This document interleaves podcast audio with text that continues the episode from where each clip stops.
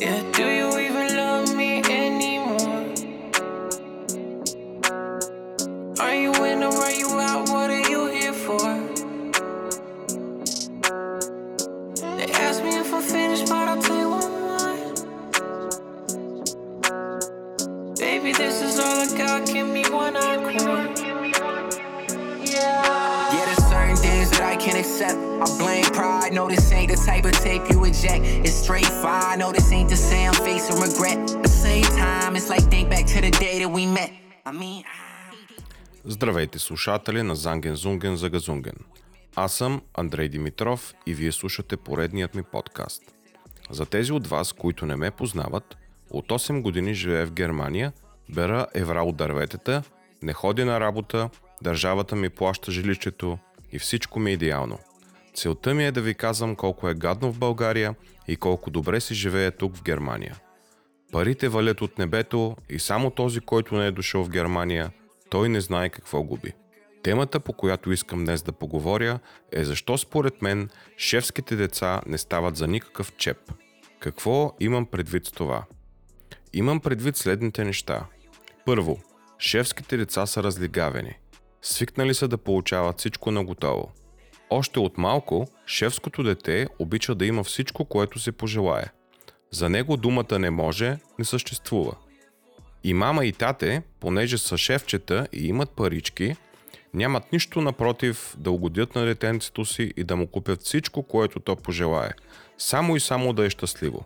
После, когато детенцето поотрасне и стане ученик, тогава то няма нужда да се чувства наравно с учениците си, защото ще учи в частно училище, реномирано, или пък ще учи изцяло дистанционно. За какво му е да се социализира и да дели въздуха с другите посредствени деца? Нали мама и тате плащат? Те имат парички. Те са шефчета. Имат голям бизнес. Когато стане голямо детенце, детенцето би трябвало да работи нещо. Каква по-добра възможност да работи във фирмата на мама и тате? Ще му измислим някаква длъжност, дори и фирмата да няма нужда от такава. Ще му дадем самостоятелен офис, а не да работи с простите служители, дето са повече от един в стая. Трябва да му е спокойно, да не се стресира. Ще работи само един ден в седмицата, по няколко часа, защото работата, което нашето детенце ще извършва, ще бъде много тежка и стресираща. Та той ще крепи фирмата на раменете си. На мама и тате шефското детенце бе.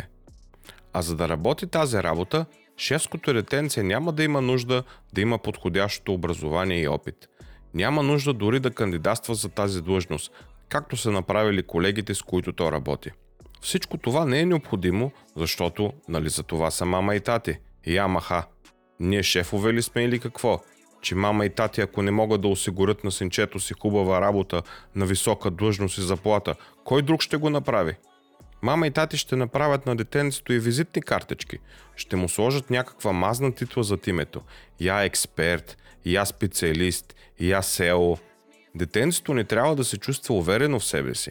През обедните почивки детенцето ще ходи с мама и тати на обяд в някой ресторант. Само неговите колеги от простолюдото се носят храна. В кутийка, молете се. Като някакви селяни дошли в големия град. Това да си носиш храна от къща е обида със самия себе си. Това е неуважение към личността ти. Затова трябва да се дават по 100 евро на ден, за да се обядва в ресторант. Така е. Аз съм мюнхенско дете и мама и тати са ми подсигурили бъдещето. И така, време е иронията да спре и да си каже моето мнение. Питате се дали изобщо съществува такъв индивид, който аз нагалено в кавички наричам детенце. Да, познавам. И този индивид ми е колега в работата. Сина на шефовете. И всичко, което тук що описах, е на 100% вярно. Този тип хора не познават стреса. Тяхната коса няма да побелее заради проблеми. Този тип хора няма да разберат какво означава да бързаш за нещо, да не ти стига времето. Те имат цялото време на света.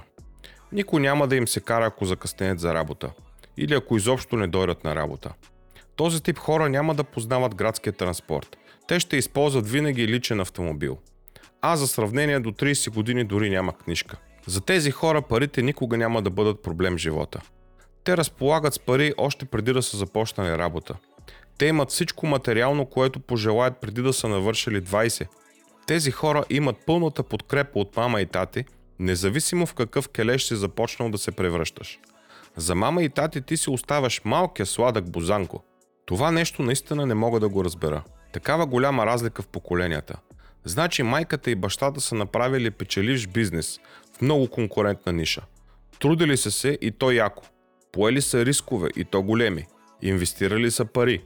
Брали са страх, нерви, стрес. Постигнали са успех, разработили са печеливш бизнес. И за контраст на това, техният син е пълен лишпер. Отраснал е в охолство. Получава всичко, което се пожелае на готово. И най-лошото е, че родителите на Лишпера нямат изисквания и очаквания към сина си. Те вече са наели достатъчно персонал, който да движи фирмата. Шефовете берат вече само плодовете на успеха и контролират процеса. Служителите във фирмата вършат цялата тежка работа. И като че ли единствената цел на мама и тати е да направят живота на синчето им безпроблемен и безстресов – ако мога аз да се поставя в обувките на моите шефове, а напоследък се опитвам да влизам все по-често в обувките на другите хора, за да се опитам да разбера как функционира техния живот, в този случай никога не бих дал на дъщеря ми всичко на готово. Разбира се, че бизнеса ми ще остане за нея, но не и на готово. Първо, ще се опитам да разбера доколко са сериозни намеренията и спрямо бизнеса ми. И ако разбера, че на нея е все тая или прави нещата отгоре-отгоре, ще стане шефка през крив макарон. Тогава просто тя няма да работи в моята фирма и ще й кажа да си търси друга работа, в която да избутва времето от 8 до 5. Ако лично аз съм създал печеливш бизнес, няма да позволя на никой да си клати краката и да получава заплата, без да е дал по-малко от 100% от възможностите си. Било той дъщеря ми. За мен един шеф трябва да е предимно лидер. Той трябва да води отбора, да влиза първи в боя, но и да дава пример на останалите – и всичко това се отнася с пълна сила и за сина на шефа. Ако един шеф е назначил сина си и той е лишпер и идва на работа единствено да си оплътни едни 2-3 часа на седмица, то това би било адски демотивиращо за всеки един служител. Поне аз вече съм демотивиран, за останалите служители не знам и не мога да коментирам. За мен поведението на въпросното шефско дете е показателно за бъдещето на фирмата, в която работя. Защото когато виждаш, че ти даваш всичко от себе си, само и само да не получиш каране или наказание, а други си клатят краката и разполагат с повече пари от теб за неправене на нищо, това ако не е пълна демотивация, не знам какво е.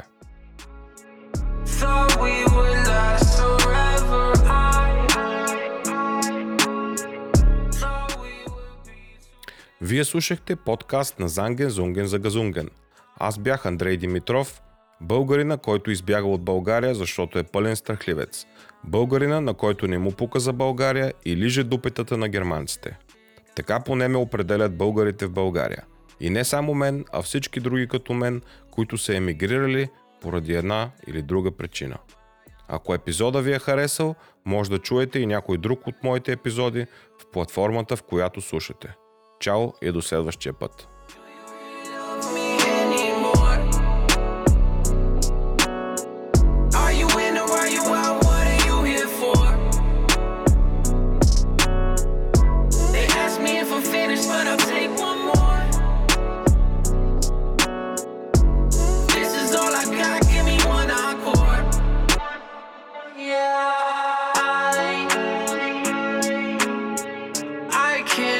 is hope